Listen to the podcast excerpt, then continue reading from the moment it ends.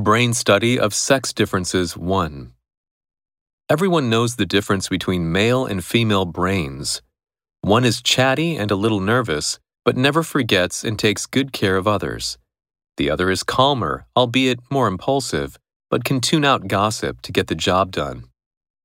These are stereotypes, of course, but they hold surprising sway over the way actual brain science is designed and interpreted.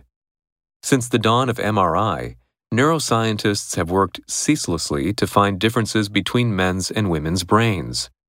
This research attracts lots of attention because it's just so easy to try to link any particular brain finding to some gender difference in behavior. My colleagues and I titled our study Dump the Dimorphism to debunk the idea that human brains are sexually dimorphic. That's a very sciency term biologists use to describe a structure that comes into two distinct forms in males and females, such as antlers on deer or the genitalia of men and women.